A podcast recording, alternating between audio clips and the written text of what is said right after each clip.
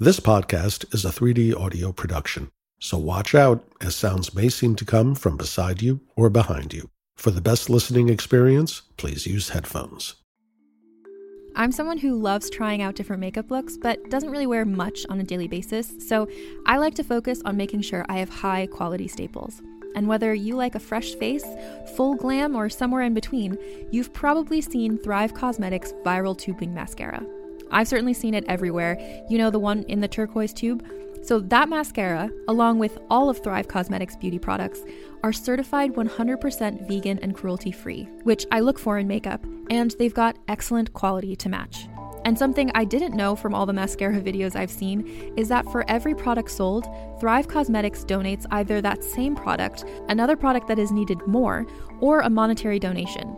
They've worked with over 500 nonprofits to help with a wide range of causes like supporting cancer survivors, people experiencing homelessness, education access, and so much more. Knowing that makes me feel even better about using their products. And I do enjoy using them. Like I said, I like having high quality staples, and so my favorites are products that are multi purpose, like the Brilliant Eye Brightener. It comes in a bunch of colors, and I like using them as eyeliner, eyeshadow, and even highlighter. Thrive Causemetics is luxury beauty that gives back. Right now, you can get an exclusive 20% off your first order at thrivecausemetics.com slash thrive. That's Thrive Causemetics, C-A-U-S-E-M-E-T-I-C-S dot com slash thrive for 20% off your first order. Calling all lovers of mystery and fans of a good story. If you haven't already heard me talk about June's Journey, you're in for a treat. It's time to don your detective hat in this free hidden object mobile game that delves into the captivating journey of June Parker, a self proclaimed detective on a quest to unravel the mystery surrounding her sister's untimely death. In June's Journey, you get to play as June, deciphering clues and unveiling secret plots within thousands of beautifully illustrated scenes. And did I mention it's set in the glitzy 1920s? New chapters are added weekly, so you will never run out of new thrills to uncover, and you can also personalize and decorate your very own Orchid Island where the story takes place.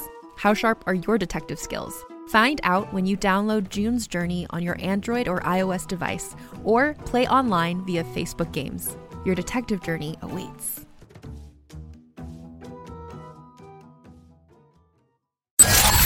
Spanning the nerd world and feeding your fandom. It's time for the Down and Nerdy podcast. Here's your host, James Witham. Prisons, Missing Persons, and Visions of Destiny. It's episode 453 of the Down and Nerdy podcast. I'm James Witham. Yeah, there's a lot going on there isn't there? That describes this week's show pretty well, actually, because Taylor Handley going to be joining me in a few minutes to talk about Mayor of Kingstown season two. That McLusky family, it's maybe never more stressful for them than it is in this second season, which you can now watch on Paramount Plus. We'll get some inside info coming up on that. Also, Ryan Broussard, who plays Mike on Alert Missing Persons Unit from Fox, he's going to be joining me to talk about all the stuff that we've seen so far in these first three episodes and tease ahead to this week's, this coming week's upcoming episode as well. If you're an Adult Swim fan, I've also got the creators and the cast of YOLO Silver Destiny. That show returning midnight on January the 22nd on Adult Swim. So I've got Michael Cusack with me, Todd Manojlovic, and Sarah Bishop are going to be joining me as well. So, yeah, a lot of great interviews on the show this week. And you know, I'm going to talk about The Last of Us premiere, right? Going to do that with spoilers. The Mandalorian trailers here. Got a couple more trailers to talk about as well. So super excited for everything coming up on this week's show. So I guess we better get started, right? Let's get Taylor Handley in here to talk about season two of Mayor of Kingstown. Let's do that next on the Down and Nerdy podcast. This is David Fielding, Zordon from the Mighty Morphin Power Rangers, and you're listening to Down and Nerdy Podcast. The chaos has begun. Season two of Mayor of Kingstown is now streaming on Paramount Plus, and the first episode was bonkers, and it only gets crazier from there. So I thought it would be a good chance to catch up, get some insight on this season from one of the members of the McLusky family. It's none other than Taylor Handley, who plays Kyle McLusky. Taylor, how you doing? Hey, James. How you doing, bud? Good, man. Good. Really digging this season of Mayor Kingstown so far. Man, season one, though, was very personal at the start for both mm. you and for both Kyle and Mike. Do you kind of feel like, though, the stakes even higher now this season? Oh, absolutely. Especially with what everybody went through in season one. I, I was just breaking this down.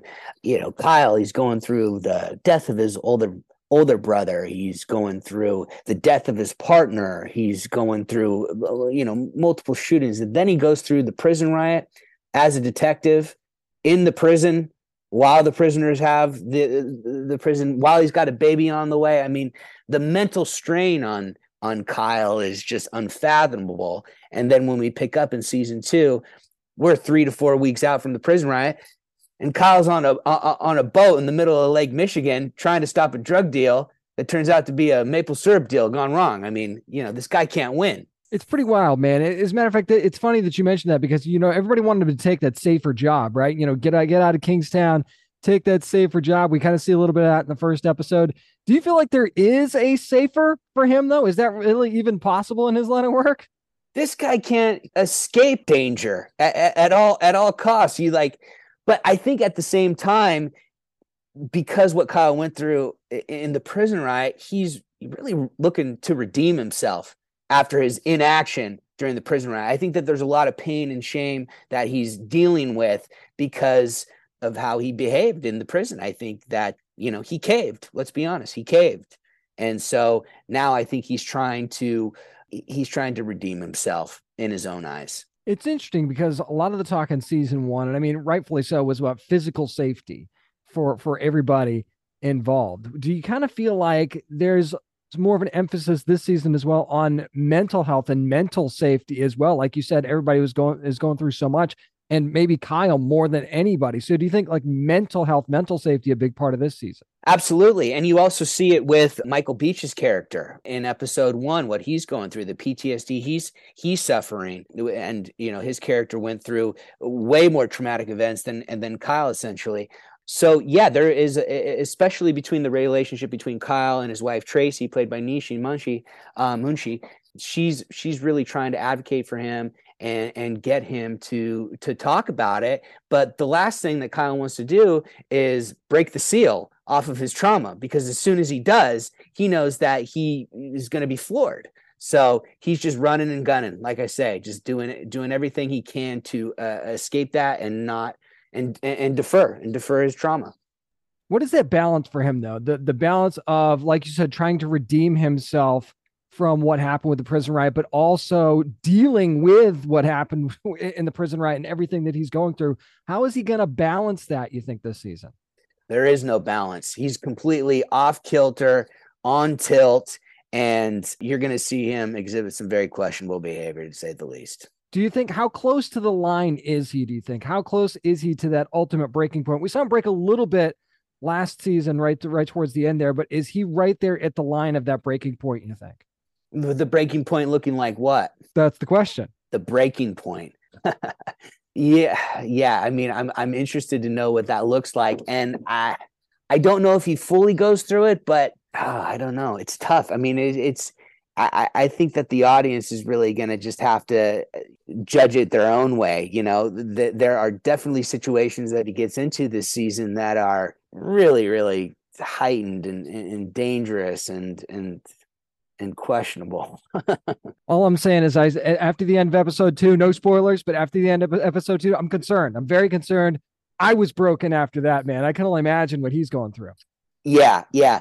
I, you know, he is definitely he's definitely doing whatever he can to not face what he's feeling because he knows as soon as he does, it's over for him. So you know, but also he's you know he's Irish. He's a McLusky. So yep. you know, how, how, it's it, it's a question of how much how much tra- you know trauma can he bear? You know, apparently I mean, Mike, can, Mike, Mike, apparently they, they can hold a lot, right? I was gonna say apparently they can handle it in spades. I mean, if you just look at yeah. family in general, they can handle it in spades. Uh, it's yeah. funny. It leads me into my next question. I want to talk about family, of course, big part of the show.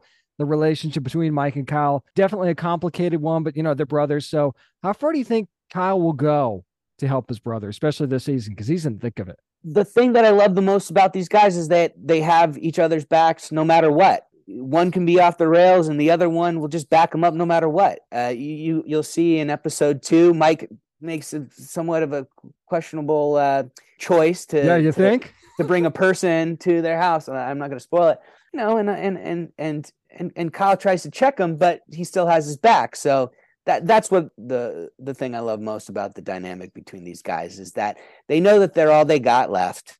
You know, with one brother down, they're they're just they're gonna have each other's backs no matter what. It's funny because I, I feel like having each other's backs, but also they tell each other kind of what they need to hear in the moments too. We've seen that a couple of times in the show already. So Mike seems to have kind of an interesting relationship with Iris. I'm not sure how I would describe it really, but you know, he obviously wants to help her. We understand that, but how much do you think her presence, just in general, going to make things more dangerous not just for Mike, but for the whole family, just her being around in general. What's that saying? The two birds of a feather, two birds. What's what's that saying? You know that saying? Flock together. Yeah, there you go. Yeah, they they really, you know, the the relationship between them and and and I'm saying this because I was actually thinking about it watching uh, episode one the other night or 201 the other night. They really seem to be. They understand each other in in a world where nobody else understands them like they know each other like 100% like that that's that's the feeling i was feeling between the two of them. Moving on a little bit from that i remember how stressful it was when i found out i was going to be a dad and going through the whole stress am i going to be a good parent and all of these things just in a normal everyday life. Now here you got kyle dealing with i'm going to be a dad I've got a baby coming into the world and everything's just burning around him. So, how much does that being a dad add to that pressure that would normally not necessarily how much does that really enhance it more so than it would be otherwise great question and i i remember what it was like getting that pressure you know uh, uh of like oh my gosh i'm going to be a dad i mean it's crazy right it's crazy to to to know that you're going to be responsible for mm-hmm. another human being and yep. their safety and and especially what kyle must be going through and what you know i've you know broken down for him is how do you keep this this baby that's coming into a town as you said that's burning around you. How do you keep them safe when you can't even keep yourself safe? It's adding it it, it adds immense pressure which i think is you know the most interesting thing about Kyle is how he's choosing to deal with this. And really when everything around you is crumbling and everything around you is a pressure you really just have to deal with what's in front of you and I think Kyle does a lot of that this season. There's not a lot of thinking about the consequences of the, his actions, but he's just trying his best, you know, going bird by bird, right? just just hitting things one after the other, just one foot in front of the other. I love that bird by bird. That's a good yeah. way to put it, man. Very good yeah. way to put it. Before I let you go, I mean, you've had so many great scenes with this just incredibly talented cast that you've gotten, but is there anyone that you got to work with a little bit more this season and season two that you're looking forward to fans seeing? I've got, I love this cast. This cast is just the, the most talented cast uh, ever. And everybody's bringing their A game. And what I loved about this season is that relationships were formed with all the characters. We we got to you're going to be able to see all the characters kind of mesh together and, and, and meet each other and, and and form their own relationships, which is which is very cool, and I thought was really really well done and a great idea. Really quickly, what's the future for this show? Do you feel like this is something that could run for multiple seasons? Because I just feel like no matter what happens at the end of this season, there's a ton of stories to tell. Absolutely. Uh, one of the things Taylor Sheridan told me, you know, one of the first things he told me was, "I've got six six seasons in my head right now. Right now, I can do six seasons." Like, and personally, this show is uh, just so so dear to me. I I love its grit, the rawness, the realness, and to be able to create in this world with the pedigree of people, the caliber of people that that that we get to create with, and the stories that we get to tell. I mean, there's nothing better. I want it to run forever. well, hopefully it does that. New episodes yeah. of Mayor of Kingstown going to be airing every Sunday on Paramount Plus. Here's the six seasons and beyond, man. Taylor Handley, thank you so much, man, for your time. Appreciate it. Thank you so much, James. And I will tell you this not only are you not ready for what Kyle's about to go through, starting with episode two, I mean, really starting this season, but really episode two really gives you another one of those moments where you go, oh, really? Like he wasn't dealing with enough already? But just this entire second episode is a huge wow episode for me. So, yeah, if you're not already streaming Mayor of Kingstown on Paramount Plus, make sure you're doing that. New episodes are dropping every Sunday, and you've still got time to catch up right now, not not just on the first season, but on the co- first couple episodes of the second season as well. This whole thing's going to be bonkers, and I cannot wait for the ride that's about to come. Again, thanks for Taylor Handley for joining me to talk about Mayor of Kingstown This week, up next, we're going to switch gears and head to Fox and talk about Alert Missing Persons Unit once again, but this time with Ryan Broussard. Get his thoughts next on the Down and Nerdy podcast. Hi, this is Keiko Agena from Prodigal Son, and you're listening to the Down and Nerdy podcast.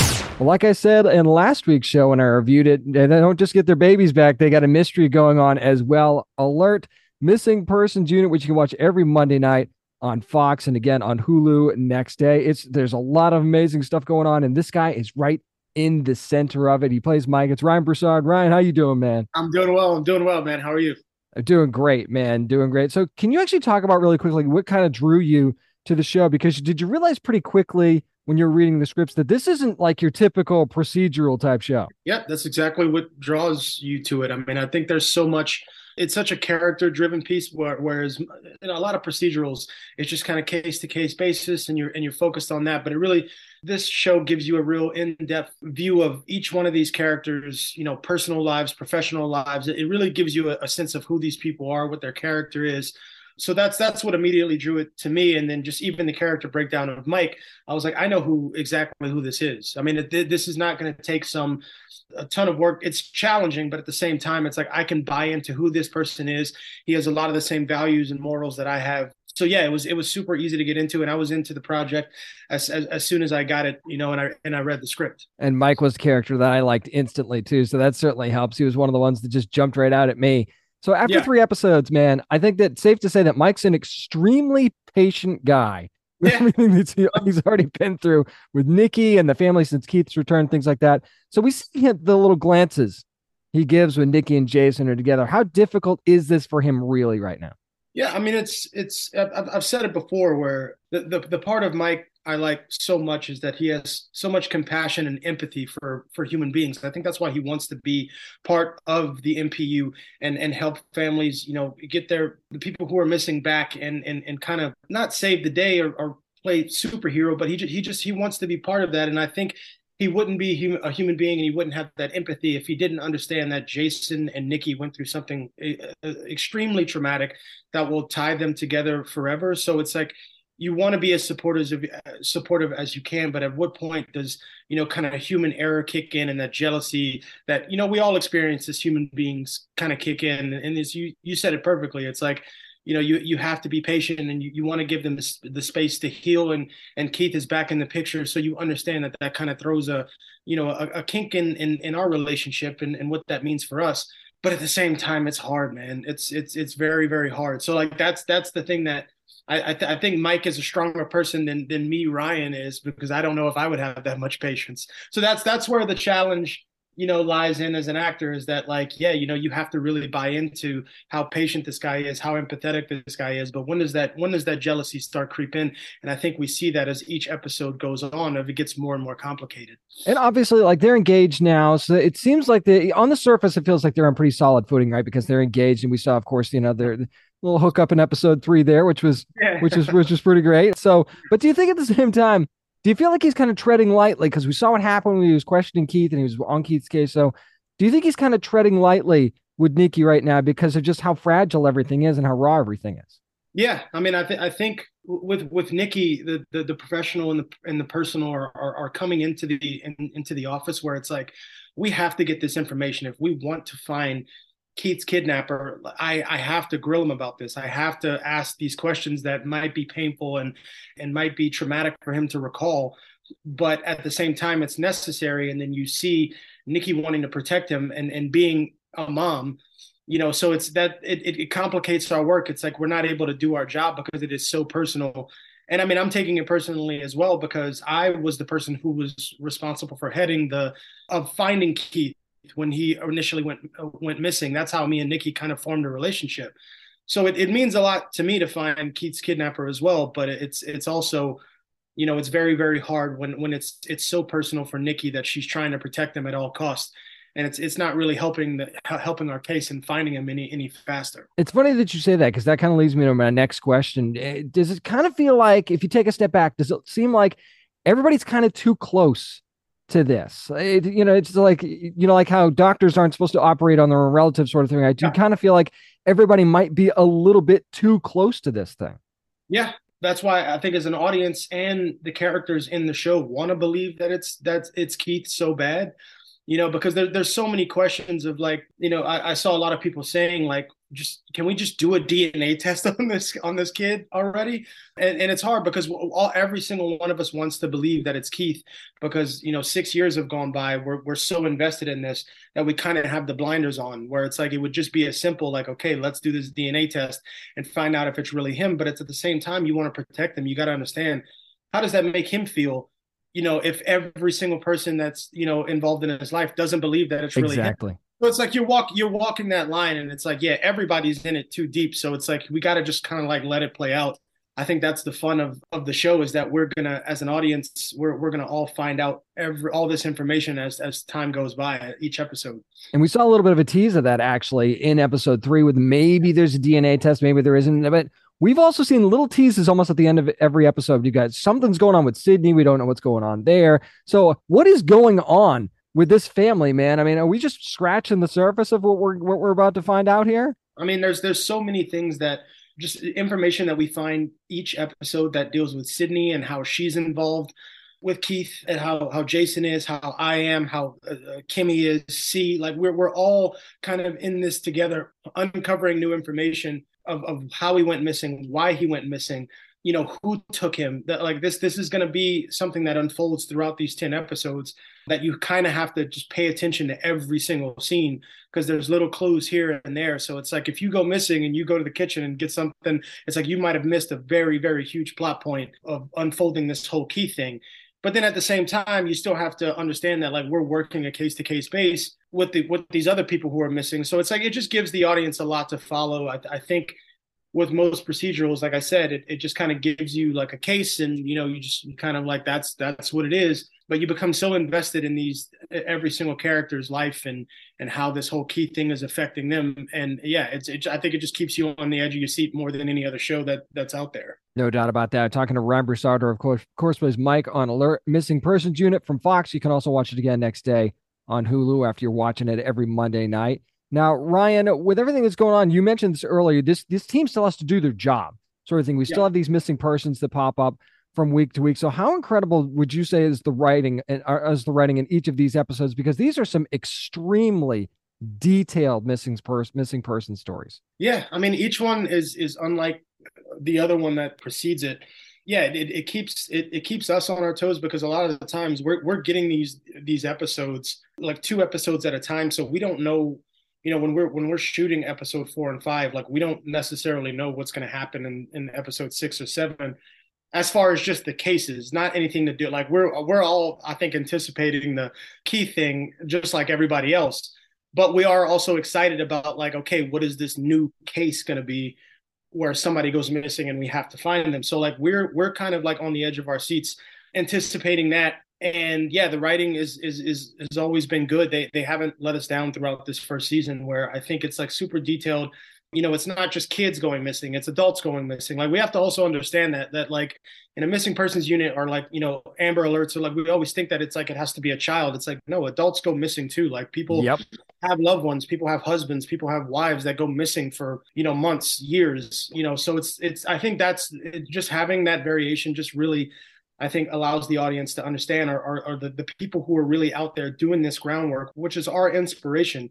You know, we get we get to portray these characters and, and kind of pay homage to them, but at the same time, like there are real heroes out there like doing this groundwork and these characters are based off of them. So yeah, it's diverse. It's yeah, every every single case is is new and interesting. So the writing has been incredible for us. That's one of the things I really love about the show too. So you hit the nail right on the head on that one. So let's talk about this team though for a second because this is such a great group of characters, man. How much do you love this group and all of the different personalities that you've got going on in the room with with Nikki and Kimmy and everybody? It's just such a it's a fun group. No, I mean every every single person is is like I said, we we mentioned diverse and and it's not just diverse in ethnicity or gender, like it's it's it's diverse in personalities and like each one of us brings such a I think a unique element to the the the characters. Scott is just so unbelievably effortlessly funny and witty and like his dry sense of humor has been something that I've always been a humongous fan and fan of, and and and Dania plays Nikki so fearlessly, and as we, we were actually talking about it yesterday in one of the interviews about how the first day of production we had that big stunt where she jumps off of the balcony into the pool. She actually wanted to do that. They had to talk her down. And I was like, I don't why, think. Uh, why am I not surprised? Yeah, I was like, I don't understand. Like day one, we don't need you like jumping in a pool and dislocating your shoulder, and you're out for production for the rest. Of, you know, I was like, but she was she was dead serious about doing it. So she's just she's such a fearless leader and intense, and but she also brings this. You know, like I, I think it's super important for her to bring that motherly. You know, like she is a mom of of of her two twins. And you know like she brings such a compassion to to the role. And Adeola is like bringing Kimmy to life. I mean like that's such a hard character to play because it's mm-hmm. like who is this character? This character is somebody who's unbelievably bright but then she's like also a shaman who like does these you know medical practices that are so out there that like we all kind of just like over the years have bought into it and and we're we're all part of it now like that was one of my i think my favorite interactions with the character was with her because like throughout the season not just me and addie bonding as as co-workers but just also in the show we found that that ease uh, in our relationship between Mike and, and and Kimmy, and then see like every everybody plays their part beautifully well. Like we had we had such a connection right off the bat. I think that chemistry bleeds off of in, in on on screen so well because it's natural, it's organic. Like that's we really that's really how we feel about each other in real life, and it happens super quick. It shows on screen too, man. It really, really does. And you guys will see it. Break out the sandalwood candles and the eggs because every Monday night on Fox, we've got Alert Missing Persons Unit that you can watch every Monday at 9 p.m. And again, by the way, on Hulu. So, like Ryan said, if you feel like you might have missed something, you watch it again on Hulu and you go, oh, that was important. I'm glad I did that. So, You'll find out a lot about what's going on in these upcoming episodes. Ryan Broussard, thank you so much, man, for the time today. I really appreciate it. Thank you so much for having me, man. And I'm going to tell you right now, every time I watch a show like this, I'm a procedural guy anyway. I like procedural shows. But then you see a show like this that not only brings really detailed and fresh procedural cases to the show, but the ongoing story has all those, like Ryan said, little bits and pieces that you want to pay attention to. Just looking for those subtleties to try and find out the mystery of is this Keith? Is it not, Keith? And the question we have left is is that where's the swerve? Where's the thing that's going to make you go, I thought I knew this, but in reality, this is what's happening? Because that's that's the one thing I'm waiting for coming up with this show. And who knows, we might just be getting it in the next couple of episodes. We'll have to wait and see. Make sure you're watching Alert Missing Persons Unit every Monday night on Fox and again on Hulu. Yeah, just to make sure you're, you didn't miss anything. Because, you know, I have already. I had to watch a couple of episodes twice already. So make sure you're doing that as well. Thanks to Ryan Broussard for joining me to talk about Alert Missing Persons Unit. Up next, the interviews continue. We'll talk about YOLO Silver Destiny from Adult Swim. We'll get the cast and the creators of that show next. I'm James Witham, and this is the Down and Nerdy Podcast. This is Chris Vance from Supergirl, and you're listening to the Down and Nerdy Podcast. Whether you want to be a gardener or an empress, they have something for you. YOLO Silver Destiny premieres on Adult Swim at midnight. That's Sunday, January the 22nd, and next day on HBO Max. And I get a chance to sit down with the show's creator, Michael Cusack, the voice of Rachel Todd Manojlovic, and the voice of Sarah herself, Sarah Bishop, to talk about this upcoming second season. Of course, this one named Silver Destiny. And boy, is this a crazy show. So let's get some inside info on this upcoming season and have a little bit of fun with them. Michael, Sarah, Todor, how's everybody doing? Good. How's it going, James? Very good, very good. So excited that YOLO Silver Destiny is back. It's been almost two years now. You guys have got to be pretty excited too. So, I mean, what's it like to be back for everybody? For me, it's really great. I was just happy enough we could get a season two for this because this is just a I mean, it, we're, we're just so lucky to make a show like this because a lot of it is just nonsense in a great way. Like it's a lot of it's the weird stuff that Todd and I thought was funny when we were growing up as kids, and it's very Aussie. So the fact we got that onto American TV is great too.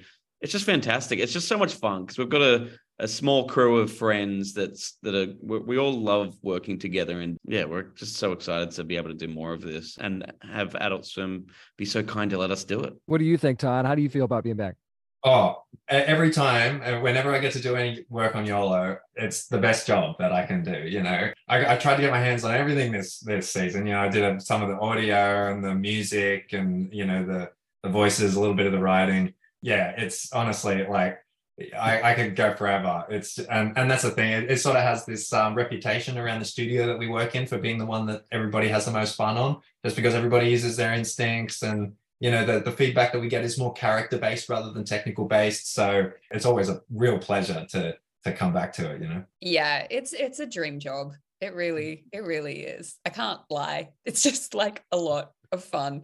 And it's cool coming back now because the show's actually been out in australia because when it first came out i think was it out in the us for like a year and a half before? Yeah it only went on to a stand. Wow, I didn't even I didn't even know that it wasn't even on in Australia. No, Oh, we yeah. took a while. They did they did billboards and everything. It was quite funny actually. It's Wow. like they, they did billboards in Australia and we couldn't watch. I thought it was hilarious. Uh, you know, that was a funny joke to start with.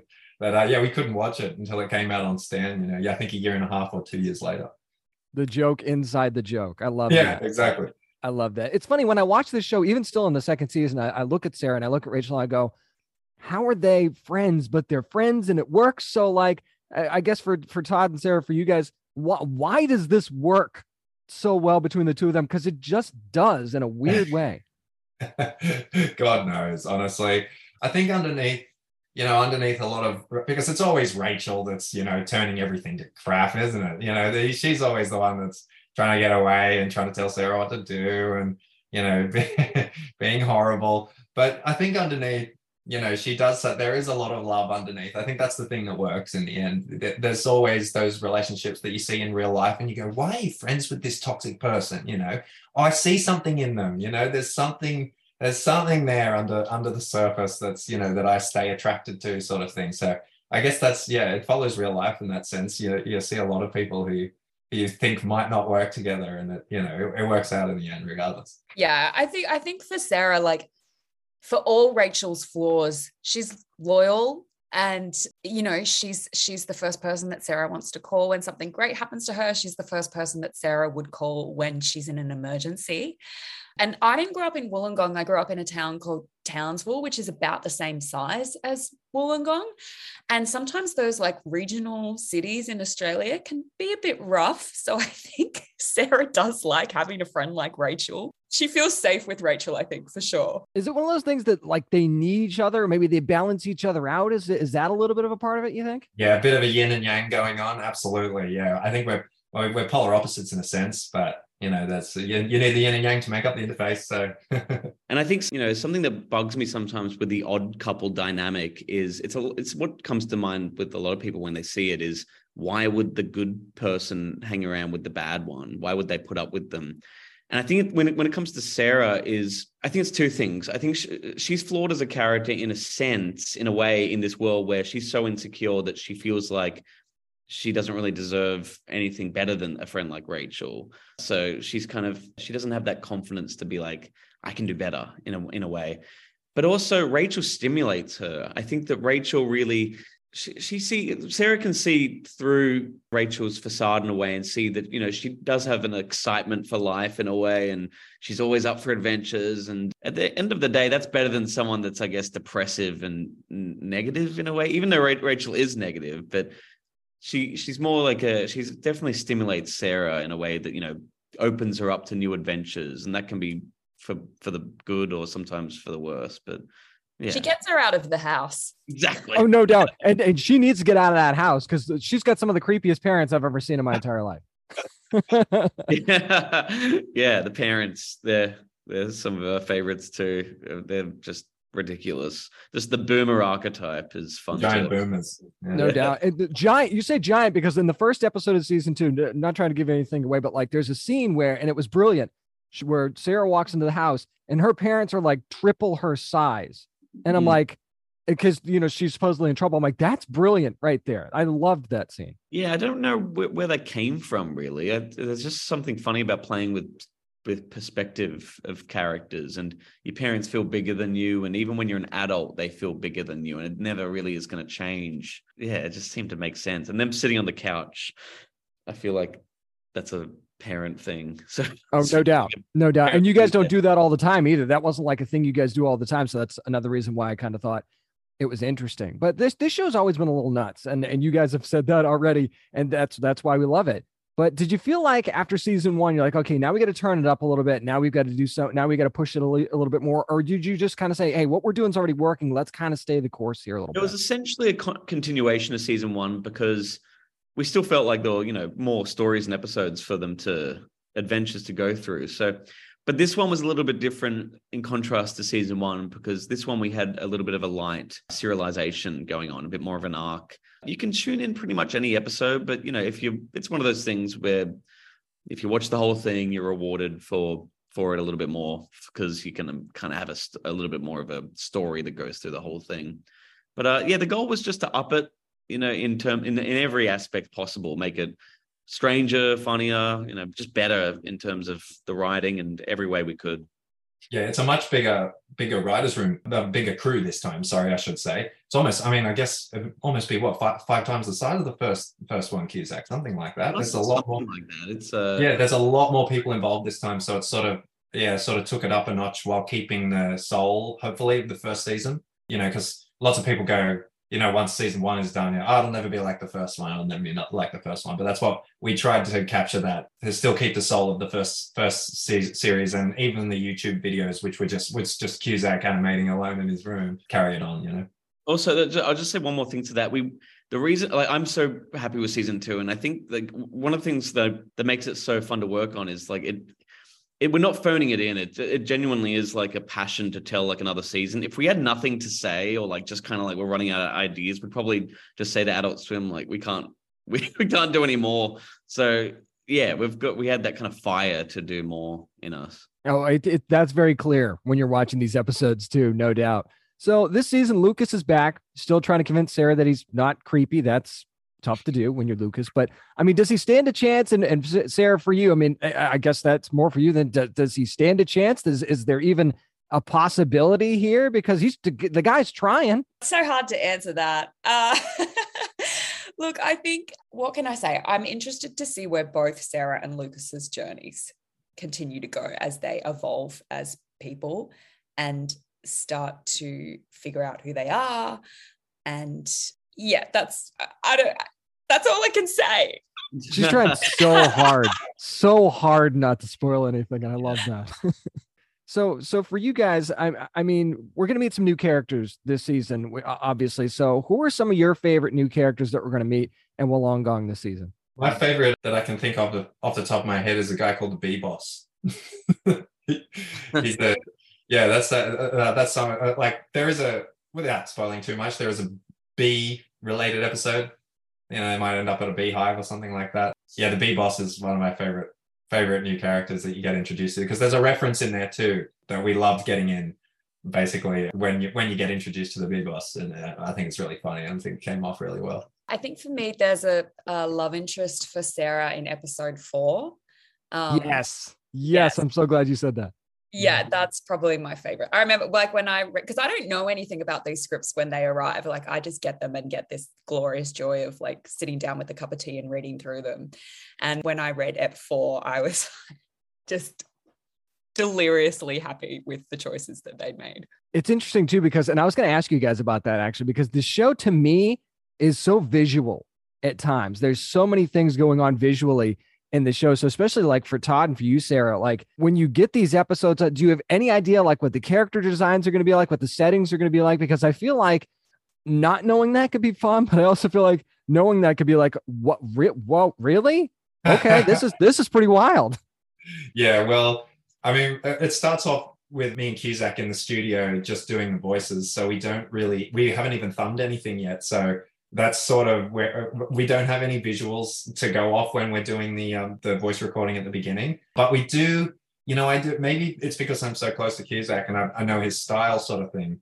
Like i know that there's no holds barred. It's going to be as insane as it needs to be basically to you know take it to that next level. So whenever if there's anything that we're ever doing in terms of our lines that, that we're going how you know how are we to how are we to make this work visually it's just the, the more insane the better basically. It's like oh no we'll make it work by just you know going outside the box and doing something that's you know maybe technically beyond. And the kind of thing that a, a regular you know network would get back and go no you can't do that. But uh, you know we just push the envelope. You know we never get the feedback that's no no no don't do don't do that. Don't do that technical thing. You know all the anything that we do that's you know a little bit insane that, that they will take and they go, yeah, that's the kind of that's the kind of stuff that Adult Swim want, basically. Which I, and that, that's that's why I love Adult Swim cartoons. You know, Yeah, that's why I I couldn't couldn't agree more with Todd. I just love Adult Swim so much for how accommodating they've been to us. Because sometimes you know the right character design for a specific character will be you know really detailed and like a good drawing,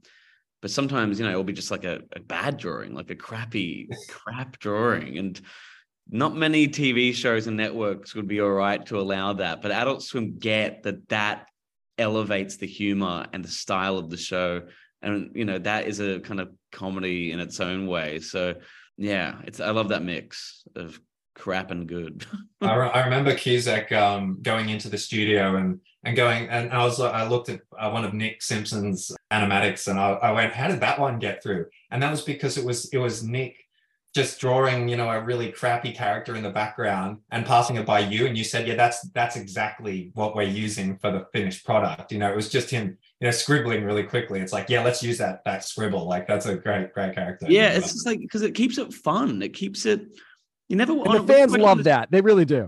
Yeah, when you're working on a project, you never want it to become formulaic and like, all right, so now like it, you kind of want that fun to permeate through the production way because the writing of a show never really stops until it's like done, like until like the finish of it, because you're still kind of coming up with strange ideas during the storyboarding and the animation. So, and that's with any animated show. We're not unique in that way, but it is just a great stage to keep adding creative and funny things. I think the choice, and this is out there in the trailer, so this is this is not a spoiler. I love the fact that you know we go to the sausage sizzle. Sizzle. Sarah and Rachel both have these visions. They could not be more opposite visions. I thought that was so hilarious. So talk about when you guys were kind of coming up with that idea, and and Sarah jumping on this too. Like, okay, so Sarah wants a garden, and Rachel wants to be an empress. How do we even come up with that? Polar, like you couldn't be more polar opposite ideas. I thought that was really great. Well, so I just thought, you know, when when I think about the things I want, they can be really contrasting. So it's either like sometimes it'll be it depends on your mood, right? Like sometimes it's like, oh, I want to move to the middle of the country and just get a little shack and just retire and then, you know, have cups of tea and just chill out. But sometimes if you're in a different mood, it's like I want to work hard and conquer and, you know, really, really make a name for myself and and influence the world I live in. And those are two very different desires. So, you know, pushing those to the further side of the spectrum, it's like, you know, one is just doing something simple like a garden, and the other is like ruling the universe essentially, or ruling like a planet, you know, like so it just feels like, you know, they're, they're the most opposite things. And that's what really will be kind of this division between Sarah and Rachel and test their friendship. But it's interesting, Michael, how you kind of also flip that with Sarah's as well, because her one goal kind of slowly starts to Yeah. Have It- it- crossover. it's almost it. exactly Yeah. it's kind of it's the irony of it it's the it's the what's that tail what's the rabbit being faster than the mouse or whatever that's Tortoise in the hare. Tortoise in the hare. Yeah, Tortoise in the you know, I got it. your back. I got your back. yeah tortoise in the hare it's kind of like that thing it's you know the irony of sometimes you get what you know that rolling stones thing you get what you what you didn't expect i guess you, you get the you don't always get what you want. Who wants to sing it? Anybody want to sing it? Because somebody know. Okay, I'm you not don't doing always get what you want but you get you become it. an Get what you need. There you go. you don't always get a garden. Yeah, like uh, it, and you know that's interesting because Rachel really is you know jealous about how Sarah kind of got some. It's it's interesting when a friend gets something that you really really wanted and they kind of didn't want that much. That's you know a fun thing to play with too. I just want to know: Does Sarah have an actual garden? Can she garden? I don't. Yeah. Uh, I, I, it is actually like on my list of things that I want. And Really? Oh, just, so were you inspired by this, or were you just like, I would always like? to well, I garden." wasn't, I didn't even connect the dots to be honest, James. And then I thought about it the other day and I'm like, oh my God, I'm turning into the character. Like I actually just want a garden and like just want to chill out. Sounds, it sounds great. That's but I don't want, I don't want to post about it on Instagram. That's No, don't don't do that. Don't be that person. Don't be that person at all. Okay, so I try and save the tough questions for the end. So here we go. Are you ready for this? All right. So vegan sausage, thumbs up or thumbs down? Let's do this. I've never had one, but it sounds okay. I suppose. Thumbs up. I had one. I've had one. They it tasted good. Really? Yeah, I've, I've I've had vegan cheese before, and that was probably the worst thing I've ever had. But vegan sausage, yeah, worked for me. It depends on the brand. I've Oh, so she's tried multiple then. So she's she's right in. So if we want a vegan sausage expert, we go to Sarah and try and find out, you know, what the best vegan sausage is. Have you tried the faking though, like the fake bacon? Have we done that? No. Yeah. Yeah, yeah, I've You've had that tried- on like so you haven't tried the sausage, but you tried the bacon. Yeah, I think that was on a burger or something, like one of those like like Beyond Burgers. Like I had some bacon on that. It was all right. It's Yeah. mixed with everything else. So I couldn't really tell the difference, to be honest. Yeah, wow. See, because it looks scary as hell to me. I'm not sure. I'm not sure I could do it. But no, but have it like coated with other thing like sauces and other bits and pieces around it. It tastes fine. all I know is I was Rachel in that moment when I saw that episode. When it's like vegan sausage, like I'm out. See ya. Bye. Off the table, yeah. this is not for me.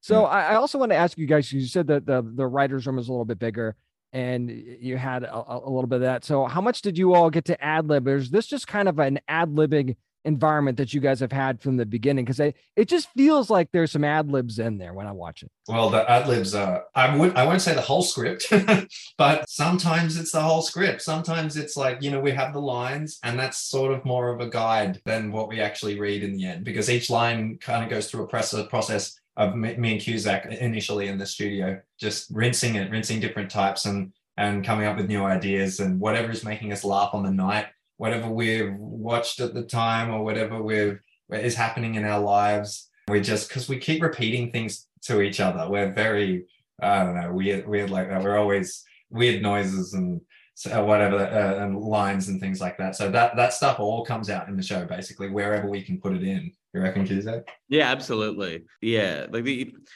the improvised stuff is what keeps it fresh and fun. Like I was saying before, that's always what helps kind of keep the comedy rolling with it, and uh, it's the funnest part for me to get in there and just you know see where we can where we can take it. Unfortunately, more for for Sarah's role though, because it's more a grounded character, and we really want to. You know, she's she's she's someone we really want to relate to and have like this anchor as the show. I, w- there's probably not that much ad libbing, Sarah, that I allow that we no, do. no, he doesn't let me. Yeah. oh, so when when he eventually he's going to take the take the chains off in like a third season, and you're just going to go go crazy. Yeah, yeah. That's So Sarah, maybe Sarah becomes Rachel. When Sarah becomes wild, that's when Sarah will That's do it. the most ad libbing. Oh, I smell a body swap episode coming up in season oh, yeah. three. But we'll have to see. We got to get to season two first, though. YOLO Silver Destiny going to premiere January 22nd at midnight on Adult Swim. Next day, too, on HBO Max. Todd, Michael, Sarah, thank you guys so much for your time today. I really appreciate it. no worries. Thanks, Thank you. James. Thanks for chatting with us. Thanks, And trust me when I tell you, if you haven't seen any episodes of YOLO before, whether it be season one or coming up in this second season, Silver Destiny, th- this show is wacky in the most wonderful way. It's off the wall, it's crazy. You never really know what to expect, whether it be aliens or, or something else or just some random character around the corner.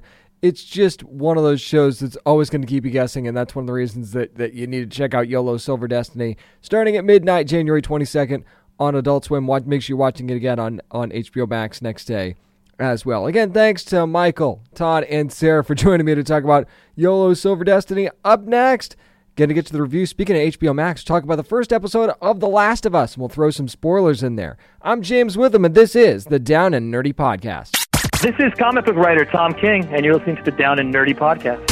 One of the most popular video games of the last 20 years has now finally hit the screen on HBO and HBO Max. That's right, The Last of Us has premiered, and I wanted to save my review of the premiere to be able to do this with spoilers. Now, I do also want to preface this by saying that I'd never played The Last of Us before I watched this, so I sort of purposely avoided, you know, g- getting into any spoiler territory before I saw the premiere. I, I knew the gist of the story. I was familiar with Joel and Ellie and some of the other characters, but wasn't really deep into what the story was about. I knew about the infected and things like that. So I knew the basics, but I didn't know any of the little details. And it was interesting as I went back and I was after I'd watched the the first episode and I kind of went back to compare the game to the episode how many little moments here and there that were just pulled right from the game into the episode, not necessarily as a shot for shot, but almost like more of like I said a wink and a nod to those who love the games like Joel holding Sarah. And again, a bunch of spoilers here if you if you're not caught up on the show yet, or if you haven't watched the first episode, just just be aware of that. But Joel holding Sarah right before she gets shot, that was basically ripped right from the game. And by the way, speaking of Sarah, can we just give some appreciation to Nico Parker and how incredible she was in that first episode? I mean, she not only just embodies the character so well, but at the same time, just her performance to me was off the charts. And she really did. I heard this somewhere. I, th- I think it was in the in the featurette after the after the episode where it was talking about about the episode. She feels like a main character in the show just in this one episode. Just an incredible body of work from her, and of course the way that she and Pedro Pascal were just the the partnership of Joel and Sarah and the the the, the daddy vibes from Pedro Pascal were on full full effect in this episode. Not just with Sarah, but you see the kind of later on with Ellie, you see at least the the the beginnings of that coming up, and just you know the brother relationship that he has with Tommy as well. I, don't know that Pedro Pascal's he's just the ultimate family man on screen or something like that, but in more badass roles, it's just it's it's interesting how it kind of works out that way. And it's also going to be the year of Pedro Pascal. I'll be talking about the Mandalorian trailer a little bit later on too. So yeah, it's going to be a very Pedro Pascal heavy show. But I will say this: within the first ten minutes of this show, and, if you obviously if you know the story of the infected then you know what's up. But as I'm getting that that scientist that was talking, the doctor that was talking about, you know, the fungal infections and things like that, and how this is actually something can can occur. Doctor Newman, that's his name, and and there's nothing we can do about it. And I'm and I was like, yeah, right, okay. And then the more it was described, the more I looked and looked into, it, I was like, oh my god, this is not this is not good. This is unacceptable. I I, I can't I, I can't even think about this. It's making me squirm. So and then it's not even that and I don't even want to call them zombies because I don't think I classify them as that. Because if you listen to this show a lot, you know I don't like the whole zombie thing. Can't stand it. Drives me nuts. And mm, you know there's there's certainly zombie vibes to to these to these infected, but I don't feel like it's totally zombie esque to me. There's just some, there's something more monster and creature esque to it than zombie. There's certainly certain elements of it there, sure, but and and there's and their brains are taken over. I get that, but I don't know that I can flat out call them zombies. It just didn't feel like that to me. So either they're they're really not, or they just did such a good job of it that I that it didn't bother me. But uh, and and the variations thereof I thought were really cool too. That was very you know, that's a very Resident Evil thing where you get the variations of those infected as well. You get the variations here in The Last of Us, and, and they do a spectacular job with that. And we'll only see that evolve as as these episodes go forward. And then you find out about, you know, after the fact, you get the, you know, you fast forward the timeline, and you know, Joel is more hardened now. He's he's he's with Tess, and they're trying to figure out a way to go save Tommy and and find a way out for themselves as well you meet the Fireflies and Marlene, and Merle Dandridge was wanted to play Marlene forever. If you saw you saw an interview with her, she talked about this is a character that she wanted to play in the game. Now she gets to play the character in live action, which is incredible. And I thought, and I, I can't wait to get more from Merle Dandridge as, as Marlene because these the, the Fireflies thing is interesting to me. It's almost like the Rebel Alliance versus the Empire vibe in Star Wars, but on a much smaller scale. In that it feels like the Fireflies don't have a lot going on for themselves. And they, even they realize that they're in trouble here, that their movement is not necessarily moving forward the way that they would like it to. And it's this whole world is a war zone just because of these infected. And but is it more so the way people have reacted to the situation than the situation itself? And I think that's the commentary here that if you want to dig a little deeper into this mentally, you can look at is is is society's response to this outbreak just as bad as the outbreak itself, if not worse. And you know that's something you could you know certainly you know look at and just mirror true to life if you if you want to. If you want to go there, you certainly can go there. There's just a lot to piece together with this show, and then you get into the mystery of of Ellie when you find out more about her and that she's again spoilers she's immune it seems like to this virus and how and why and things like that. And we're just starting to figure out how that's going to go and where that's going to go. And, you know, Joel and Tess are tasked to bring her to the Fireflies in another one of their locations. And again, this is, you know, the basis of, of part of the game as well. and that's part of the journey. And we're not going to get into spoiler territories beyond this first episode, but the the reaction that Anna Torv has, the Tess has when she finds out that Ellie is basically infected, but not. It was that visceral reaction that she has and the mood changing scene that that was. I thought that was another brilliantly acted scene. And clearly, this is a very, very talented cast. And there's just so many things that we get to look forward to in this show. But this is about as good a first episode as you can get. And I'm kind of happy that they went back and redid it. Usually, it's not a thing that you want to do. Remember, we, we talked about that about a year ago now. I think maybe even more than that about how they were reshooting this first episode. And you go, wow, that can't be good, right? Well, I guess it was because they went ahead and they got it very, very right. And especially the casting of Bella Ramsey as Ellie. I mean, you want to talk about jumping right in. And everybody's worried is uh, she's still going to be the foul mouthed Ellie that we know. Come on. Have you seen Bella Ramsey and other stuff? Of course she's going to be able to pull that off. So, yeah, Ellie is very much that just loose cannon, foul mouthed character that we know and love. Maybe loose cannon's not really a, a fair description, but she's got that wildness to her. Maybe that's a better way of putting it. That wildness to her that Bella Ramsey just jumps right into. I mean, I think that Bella did such a great job with this character in this episode. So even if you decided like I'm not if you're not even sure about the last of us, you're like I'm just going to watch this cuz I like Pedro Pascal. I think you got really drawn in by this show and just how interesting it is on multiple levels. And this is only and the world is only going to expand from here. And that's something I'm excited about for somebody that doesn't know the the deep inner workings of the game story. I'm looking forward to the world expanding and finding out more about this world and some of the other people that we're going to meet outside these walls. And I'm very interested to watch those who do know the game talk about the differences and the similarities going forward. So I'll be looking for, through that on social media and other stuff too. But this is about as good of an adaptation I think as you're going to get. This is this is getting it right for a story that really belonged on the screen, and, and some argue that it didn't. It's like the, the the video game did it so well.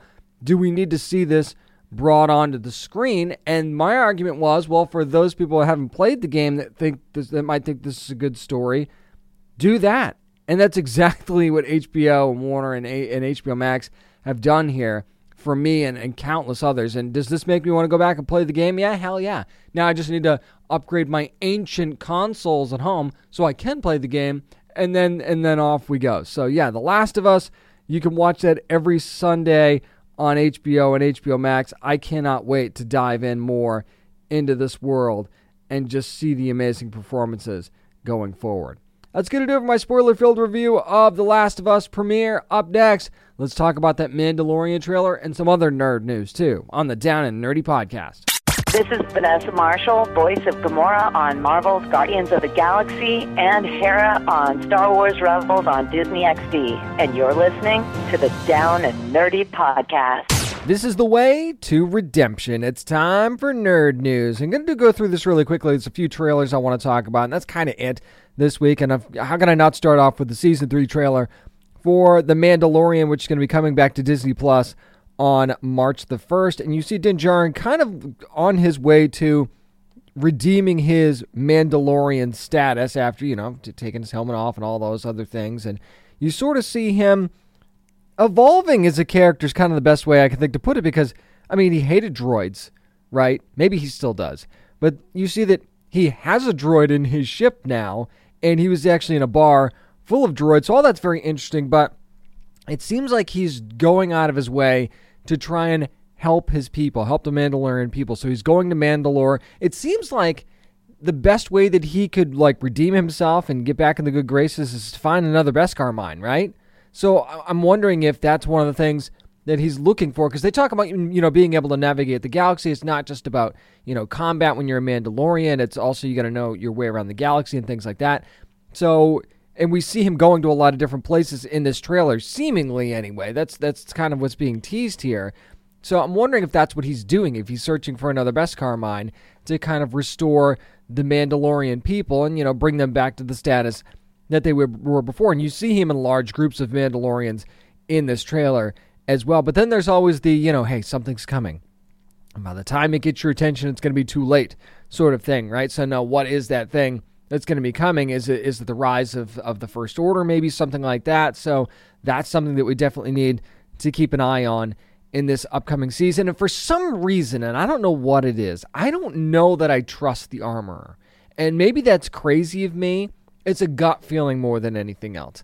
I don't know why I don't trust the armor, but for some reason I kind of don't. It just seems like I, I can't put my finger on it. I have no inkling as to why I don't trust the armor, but for some reason I've got my caution bulb lit when it comes to the armor for this upcoming season.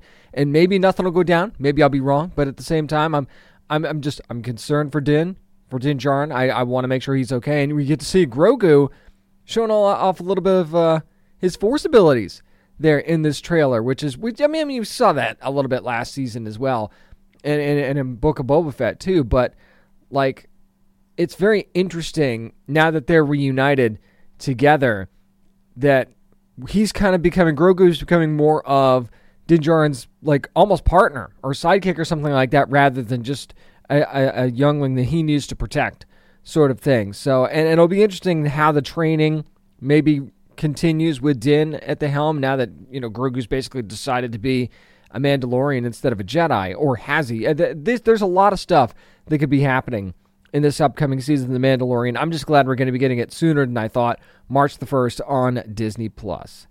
I love the DC animated movie universe. I hope it stays exactly the way it is with Peter Safran and, and James Gunn taking charge of DC Studios and uh, all the talk that's come out and things like that. I hope it doesn't mess up the DC animated movies because there's another great one. Looks like it's coming. Batman: The Doom That Came to Gotham will be on 4K and Blu-ray combo pack, and of course digital HD. That's going to be happening on March the 28th. If it sounds familiar, yes, it is an adaptation of the Mag- Mike Mignola series, the, the, comic book series that, that was out years and years ago. It's an adaptation of that, and it's a very Lovecraftian kind of vibe to it. There's supernatural forces that are kind of looking to wreck Gotham and burn it to the ground, as it says in the trailer. And you get to see a lot of, you get to see different takes on some Batman characters. You get to see a very different take on Green Arrow, I can tell you that. You see a, a very cool and different character design for Ra's al Ghul, Mr. Freeze, and, and, and some others as well. There's a very like noir vibe to the Killer Croc in this trailer that I really dig as far as character design goes, and just this is another Elseworld story, and this is why I don't. I hope that these don't go away in the DC animated movie universe because th- this is an Elseworld story. It of course takes place in a completely different timeline, and it's more of like I think it's like 1920s. I think it is where this is kind of set to be in. So uh, it's just so unique and cool, and this looks vi- visually stunning. You, look at the trailer, and there's not only just a lot going on action wise, but the settings of this. And there's a scene where you've got Batman and there's just like bats flying around him. It's a very simple scene in this trailer, but the way it was, it was just beautifully shot. And I can only imagine what that's going to end up looking like in 4K on a bigger screen than the one on my laptop. So, or on your phone if you've seen the trailer. So, Batman, the Doom that came to Gotham is going to be coming to 4K, Blu ray combo pack, digital HD as well on March the 28th. Of course, follow at Down and Nerdy 757 on Twitter and Instagram to keep up with more information on that thing as we get closer. Finally, I wanted to talk about one more trailer, and that's for Superman and Lois Season 3, which is going to be premiering on March the 14th, the Gotham Knights, same night, of course. That's going to be on the CW. And the most surprising thing about this trailer was that Lois might be pregnant. Don't ask me how, don't ask me why and you know we can unpack that a little bit later on in the season once we get closer to it. But the other problem is is that she's gone missing in this trailer, and of course that just throws everything into just utter chaos. And we know that there's a new villain coming up for this season that's going to really, really test not just Clark but this family as well. Especially, I mean, if, if Lois is missing, it looks like Lois is in a bad way in this trailer. So you, you know, definitely some worry about Lois. I don't think anything's really going to happen to Lois, not long term anyway, but there's reason to be concerned after seeing this trailer. We also get to see the first look at the new Jonathan Kent in this trailer, Michael Bishop taking over that role. And it just seems like these two brothers, it, it, seems to match up a little bit better, visually anyway, and the, we get very, very brief dialogue from the two of them. But you know, Jonathan's going to be on his journey post football in this in this season. We've got Jordan, who's you know coming into his he's coming to his powers now, and now he has to you know sort of deal with the whole superhero identity thing and trying you know keep those powers secret from as many po- people as possible. So there's a lot at play here, and you see Clark at one t- at one point said to the boys, "We're going to get through this as a family." Now, does that mean something that's going on with Lois? Does that some, have something to do with the new villain? Is it the struggle between the brothers who may be going in different directions here? We'll figure that out in this upcoming season. But there's again a lot of storylines at play here in Superman and Lois, as there always is, and there's even more than that if you read the description for the season. There's a heck of a lot more to unpack there. So it's going to be a very interesting third season of Superman and Lois. Hopefully not its last, by the way, but it'll premiere on March the 15th. That's going to do it for this week's edition of the Down and Nerdy podcast. Again, thanks so much to my amazing guests for joining me this week. Like I said, follow along on social media at Down and Nerdy 757 on Twitter and Instagram, at Down and Nerdy on Facebook, at Down and Nerdy Pod on TikTok. Having a lot of fun doing some new TikTok videos on there. Something, some stuff that's very unique that you're only going to find on social media. All, all this also can be found at downandnerdypodcast.com. Make sure you're also subscribing to the podcast wherever you get your podcast. You can also listen online at realm.fm. Too, by the way, since we are a Realm partner, you can listen to us on there as well. But one thing you remember no matter what you do, never have to apologize for being a nerd. So let your fan flag fly and be good to your fellow nerds.